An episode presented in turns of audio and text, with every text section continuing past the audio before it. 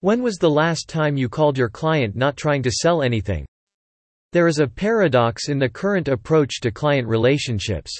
First, data surrounds us. Getting information on companies we work with and our contacts has never been so easy. Every company now has a CRM, from free solutions to advanced ones. We can capture customer journeys better, and with the rise of SaaS, we get information on their activities and adoption. Yet, we focus solely on outputs. Most of us tend to trigger client conversations based on revenue trends and sales activities. How many hunters and farmers will react when their account decreases or increases? When their partner is likely to churn? Therefore, it comes down to switching from a reactive approach to a proactive one, from selling to coaching, from asking to providing. There are many techniques to drive this change and strengthen your customer relationship while positively impacting your performance over time. Let's focus on a simple one.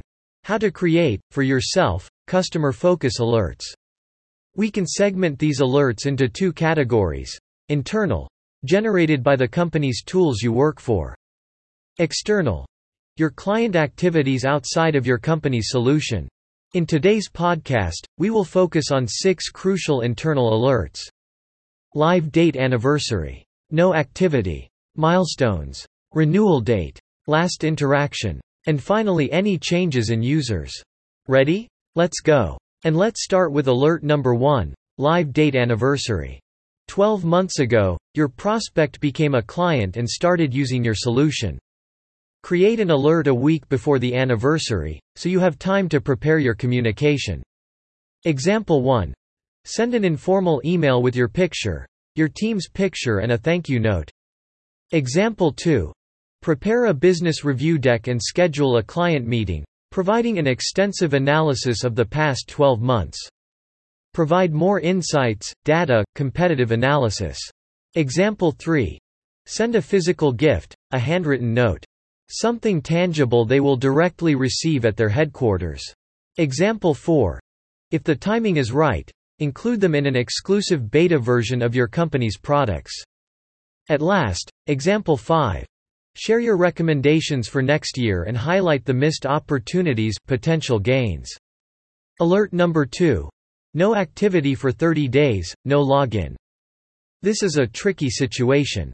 You noticed that your client used your solution and platform a while ago.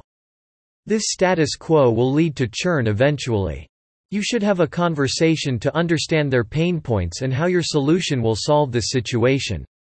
Try to avoid being too apparent in your approach but rather focus on what happened between the initial plan and the internal challenges preventing them from leveraging your solution. Alternative 1. Have you identified a customer champion actively working for you internally? Is it coming from a lack of understanding? Are they aware of the features? Have you talked to end users to assess the situation? Is your point of contact accountable for the execution and adoption? Alternative 2. Run the math for your client. They invested X euros, dollars into your solution. That's a cost of X per user. Inaction costs your client X every single day per month. While by leveraging your solution, they could expect plus X percent. Alternative 3. Prevent that from happening for future clients by being proactive about this lack of activity. Provide clear and reassuring guidelines on how to be successful. Let's now move on to alert number 3. Identify and celebrate victories, even small ones. Each company has its key milestones. It might be the first sale, the 100th or 1000. It could be anything from product adoption, the number of users, time and cost saved threshold, you name it. The question you can ask yourself is, what does success look like? And what are the milestones to get there? It is essential to be aware of them and celebrate small victories with your clients. When you think about it, your prospect overcame its fear of missing out or messing up when going for your company's solution. You now have the responsibility to support them all the way to ease up the process and accompany them step by step. Act as a coach. Alert number 4. Anticipate the contract renewal date.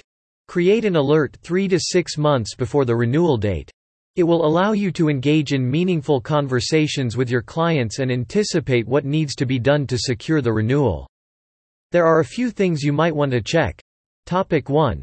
Is your contact the decision maker? Have you talked with your contacts manager already? What does she or he need? Topic 2.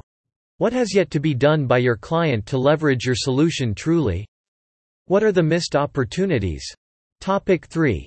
Have your client calculated the ROI and benefits? What are their metrics of success? Can you run the math for them? Depending on the answers, do you know if your client is talking to other providers? And topic 4. If relevant, could you reinforce your relationship by inviting them to provide their feedback directly to a senior product manager? It's an excellent way for them to feel valued and shape the roadmap. Alert number 5. Don't be a stranger. Do you keep track of your last conversation date with all your clients?